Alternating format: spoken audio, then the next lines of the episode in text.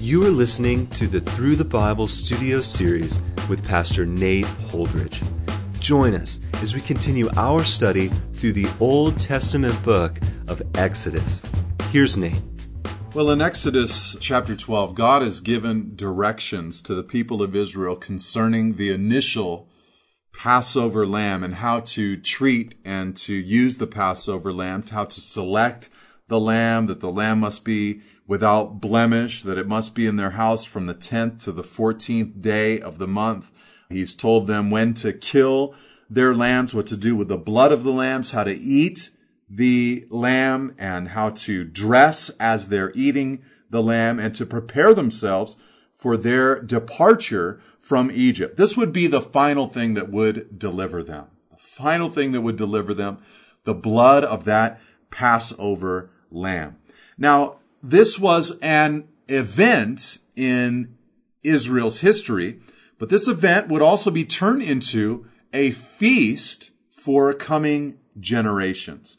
And this feast of the Passover would also turn into a feast of unleavened bread and the feast of first fruits. And so just a time of great rejoicing. And so here in Exodus chapter 12, verse 14, we pick up the account and we see some further directions concerning the Passover. He says, This day shall be for you a memorial day, and you shall keep it as a feast to the Lord throughout your generations.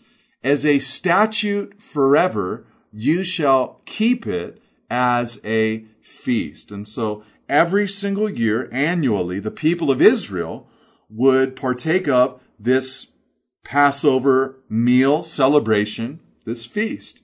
He says, seven days, verse 15, you shall eat unleavened bread. Now, like I said, here's this feast of unleavened bread. Often this is considered one and the same with the Passover feast, and uh, they go together and all of that. And so he says, seven days you shall eat unleavened bread, and on the first day you shall remove leaven out of your houses, for if anyone eats what is leavened from the first day until the seventh day, that person shall be cut off from the land. Now, this is interesting because leaven often throughout scripture is used in a very negative kind of light. Paul said in 1 Corinthians 5 verse 7 and 8, he said, cleanse out the old leaven that you may be a new lump as you really are unleavened. For Christ, our Passover lamb, has been sacrificed. Let us therefore celebrate the festival not with the old leaven, the leaven of malice and evil, but with the unleavened bread of sincerity and truth. And of course, as we're just thinking about these Old Testament pictures, which of course have New Testament fulfillments attached to them, we of course aren't going to go and sacrifice a lamb in our households. However, there is the Lamb, Jesus Christ, who shed his blood so that we might have life. We believe in him. We place our faith and trust in him. And we are then set free from our slavery, not Egypt, but something stronger than Egypt, our slavery to sin.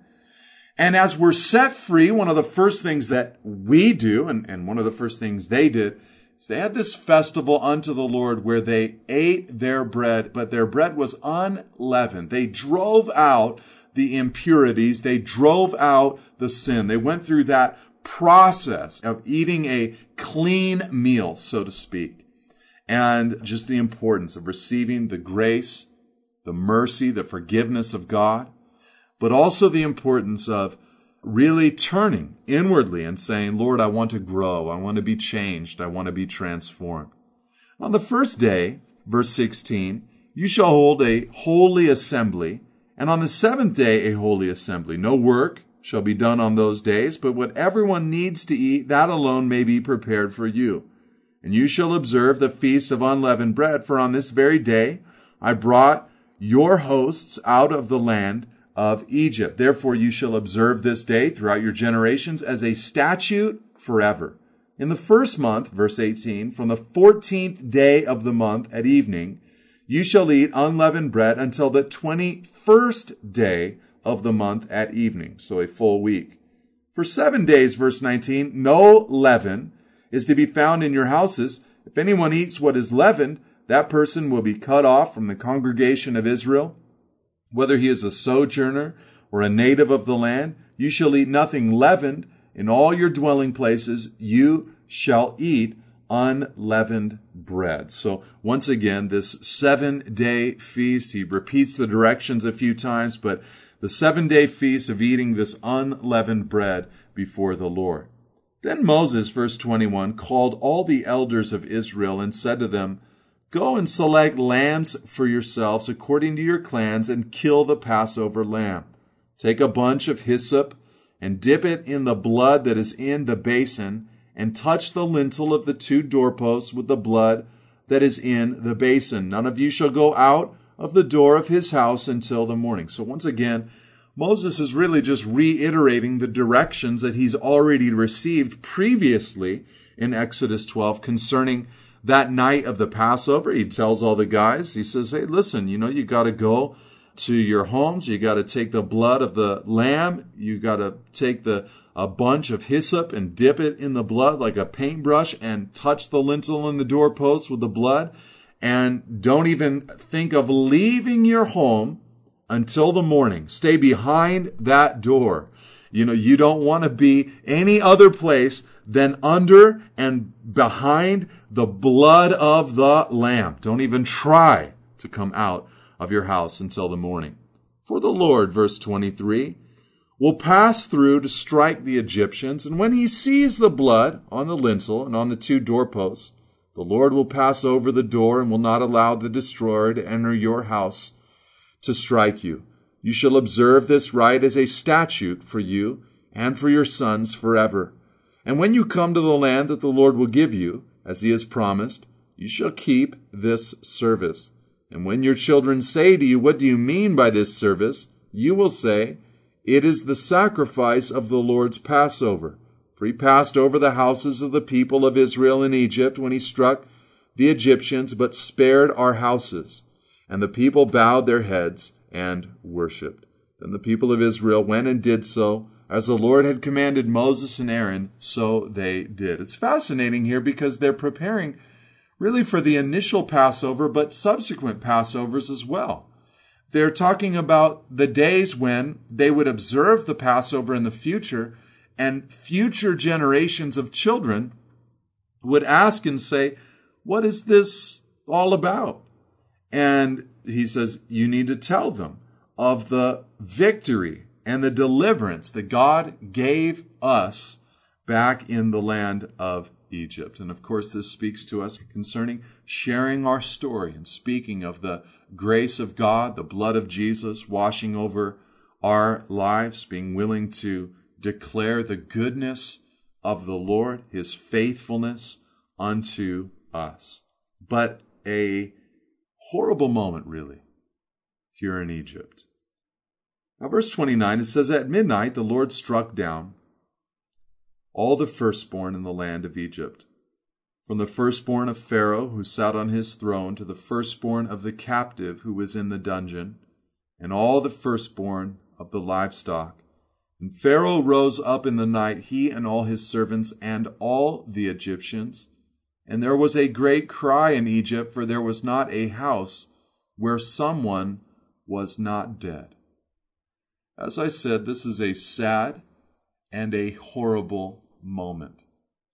To think that had Pharaoh humbled himself, this could have been avoided. I'm sure that this death, horrible at first, led to the salvation of many. But notice when it happens, midnight, who it happens to, the firstborn of everyone in Egypt. Pharaoh's house, the house of the lowest prisoner, and even amongst the livestock, the firstborn was taken. And the response, of course, is that everyone arose in the middle of the night, and all of Egypt was weeping and broken before God. Then, verse 31, Pharaoh summoned Moses and Aaron by night and said, Up Go out from among my people, both you and the people of Israel, and go. Serve the Lord as you have said. Take your flocks and your herds, as you have said, and be gone, and bless me also. So Pharaoh, really with desperation now, total brokenness, he cries out and he says, You need to get out of here. This God man, Pharaoh, who had been commanding worship and walking around as if he was a God on earth, is now asking for a blessing from the one true God and just asking for mercy at this point. And God, of course, had promised that Pharaoh would release the people of Israel, even with a strong hand, back in chapter 6, verse 1. And so Pharaoh comes to Moses and says, It is time for you to depart. Now, in the middle of all of this, just imagine what it would have been like to be an Israelite that night. You hear the cries of the Egyptians. I don't know what other sounds or what other experiences there were, but they were instructed to stay inside of their homes. There, inside of their homes, they probably ran through an entire gamut of emotions. I'm sure that they had feelings of fear, feelings of wonder. I'm sure that they doubted at times. However, all that mattered was the reality of the blood over the door of their home. All that matters to us all that matters for God's children is that the blood of Jesus has been applied to our hearts. His blood overrides our fickleness, overrides our feelings and emotions. It overrides our failures. The blood of Jesus overrides it all. Now, verse 33, it says that the Egyptians were urgent with the people to send them out of the land in haste, for they said, We shall all be dead. You know, they had this feeling among them as if if we keep these Hebrew people here any longer, we're surely all going to die. So the people took, verse 34, their dough before it was leavened, their kneading bowl, bowls being bound up in their cloaks on their shoulders. The people of Israel also had done as Moses told them, for they had asked the Egyptians for silver and gold jewelry for clothing. You remember Moses had given this instruction to them, and the Lord had given the people favor in the sight of the Egyptians so that they let them have what they ask. Thus they plundered the Egyptians. So on their way out now from Egypt, the Egyptians are funding the Israelite cause. They're giving them gold and silver and just saying, please leave us, take our belongings and our possessions, just allow us to live. And the people of Israel, verse 37, journeyed from Ramses to Succoth, about 600,000 men on foot, besides women and children. So you have a very large group of people here, 600,000 men on foot, and then you have, in addition to them, the women and the children. So altogether, amongst the Hebrew people, you have between two and three million people in total, women and children included. Exodus 38 and Numbers chapter 1 indicate to us that there were exactly 603,550 Israelite men. So he says here, about 600,000 men on foot. Verse 38, this is interesting. A mixed multitude also went up with them, and very much livestock, both flocks and herds. So, in addition to the Hebrew people, you also had this mixed multitude that went with them non Israelites of an, an, undesignated number. And in Numbers 11, verse 4, these people will be referred to as rabble, people who will crave for Egypt and long to return to Egypt. And I think really this is such an incredible picture because even when we are set free by the blood of Jesus from our slavery to sin, there is always going to be a part of us, a portion of us that longs to go back to the days of slavery. There will always be a part of us that loves sin, that desires to sin. We have these bodies of sin. One day, these bodies will be put off and we will receive our new bodies from the Lord, bodies that will not be corruptible, bodies that will be glorious in every way, uh, without the capacity to even sin. A lustful thought, an anger filled desire, these thoughts will be eradicated from us as we receive our new glorious bodies from the Lord. As these earthly bodies are raised into incorruptible bodies, the mixed multitude inside of us will be gone. And I find that so many of the battles in my life are a result of the mixed multitude inside of me, silencing that portion of my heart and being more and more submitted to the desires and the will of the Lord, following wholeheartedly after Him. And I find that when I do, such great peace and joy enters into my life. Even if circumstances don't necessarily improve, there is depth and joy inside of my life and inside of my heart. It says in verse 39, it says, And they baked unleavened cakes of the dough that they had brought out of Egypt, for it was not leavened, because they were thrust out of Egypt and could not wait, nor had they prepared any provisions for themselves. The time that the people of Israel lived in Egypt was 430 years. Wow. And at the end of 430 years, on that very day, all the hosts of the Lord went out from the land of Egypt. It was a night of watching by the Lord to, to bring them out of the land of Egypt so this same night is a night of watching kept to the Lord by all the people of Israel throughout their generations. So once again, remembering that night of the Passover. And the Lord said to Moses, verse 43, and Aaron, This is the statute of the Passover. No foreigner shall eat it, but every slave is bought for money may eat of it after you have circumcised him. So there were foreigners who had come out with them. God then gives directions concerning future Passover meals. He says, listen, they can't eat it unless they're converted to Judaism. After you've circumcised him, they can join in. Verse 45, no foreigner or hired servant may eat of it. It shall be eaten also here in one house. You shall not take any of the flesh outside of the house, and you shall not break any of its bones. And so you cannot partake of the lamb uh, except for being in the house, which means that you're under the blood. Don't try to partake of the lamb outside of the house, outside of the blood. And this, of course, speaks to us concerning Jesus because you cannot really have fellowship with Christ unless you're under the blood of Christ. So don't try to partake of fellowship with him without first receiving the blood of Jesus. And then, of course, the note that you shall not break any of its bones reminds us, of course, of Jesus, whose bones were not broken upon the cross. They came to break his bones, but he was already dead as they found him. And so instead they thrust a spear into his side and out of his side flowed blood and water, but his bones were not broken.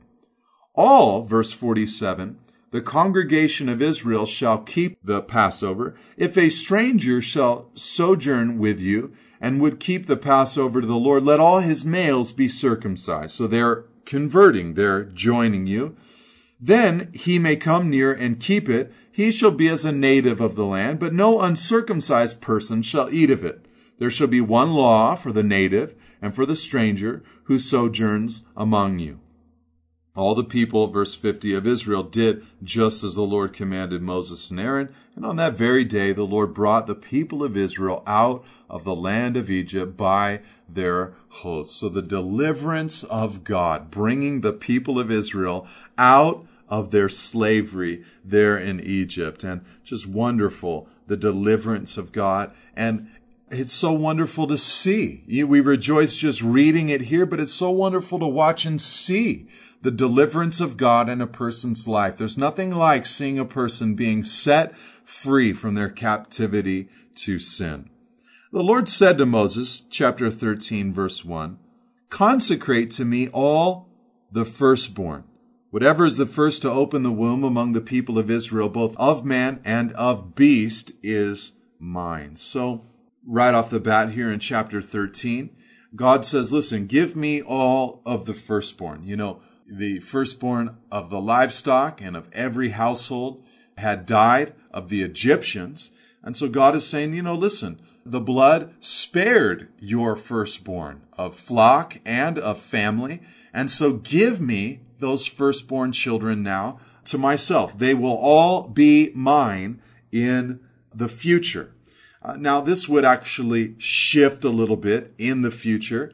Uh, the Levites would be the tribe that would respond well during the testing of the golden calf. And we'll see that in just a few chapters. But when that moment came and that rebellion came, the Levites did well. And so God substituted the firstborn amongst all of Israel for just the entire tribe of the Levites. But just the importance of saying, Lord, you have done so much in my life. You have saved me from so much. And so now I will give so much of myself back to you. Then Moses said to the people, verse 3 Remember this day in which you came out from Egypt, out of the house of slavery. For by a strong hand the Lord brought you out from this place. No leavened bread shall be eaten. Today, in the month of Abib, you are going out. And when the Lord brings you into the land of the Canaanites, the Hittites, the Amorites, the Hivites, and the Jebusites, which he swore to your fathers to give you, a land flowing with milk and honey, you shall keep this service in this month. So again, reminding them of the Passover, but here of the feast of unleavened bread. Seven days you shall eat unleavened bread, and on the seventh day there shall be a feast to the Lord. Unleavened bread shall be eaten for seven days. No leavened bread shall be seen with you, and no leaven shall be seen with you in all your territory. Again, part of this was because they didn't have time to leaven their bread on the initial Passover night. And so they ran away in haste quickly without even leavening their dough. And so here in the future, they would eat for seven days unleavened bread, which would remind them of that radical victory that God had won for them. He says, verse 8, You shall tell your son on that day, it is because of what the Lord did for me when I came out of Egypt. And so once again, we see the importance of the communication of God's work and movement and victory throughout and from generation to generation. Passover and the Feast of Unleavened Bread, they had great educational value within the home of the Israelites, just the simple faithfulness of what God had done. They had watched it, they had seen it, they had experienced it, and so they were explaining this now to their children. It's wonderful to explain to children theology and theories and concepts and to teach the Word of God in that kind of way to your children. But there's wonderful and unique power in being able to explain to your children and to future generations exactly what the Lord has done for you and to testify of his grace and faithfulness in your life. He says, verse 9, he says, And it shall be to you as a sign on your hand and as a memorial between your eyes that the law of the Lord may be in your mouth.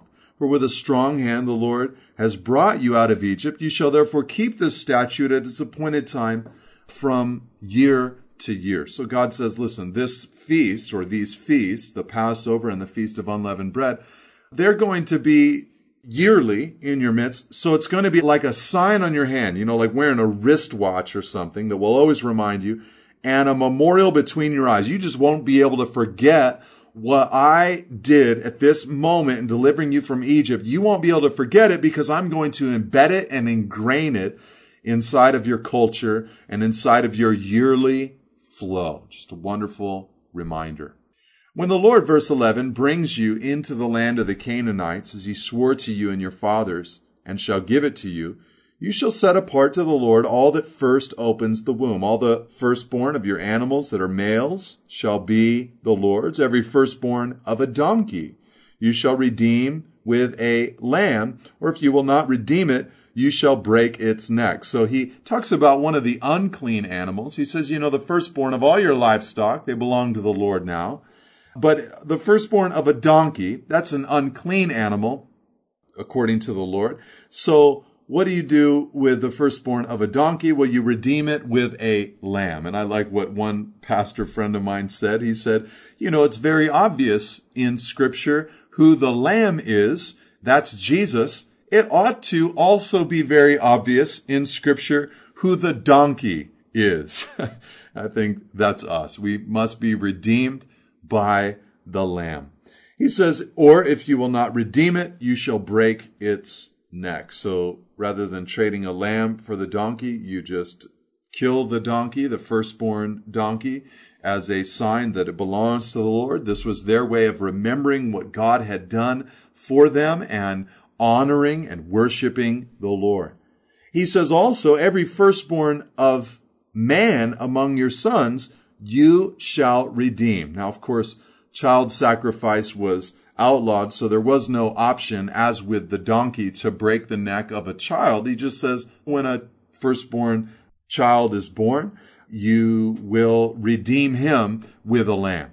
And when in time to come your son asks you, what does this mean? You shall say to him, by a strong hand the Lord brought us out of Egypt from the house of slavery. For when Pharaoh stubbornly refused to let us go, the Lord killed all the firstborn in the land of Egypt, both the firstborn of man and the firstborn of animals. Therefore, I sacrifice to the Lord all the males that first open the womb, but all the firstborn of my sons I redeem.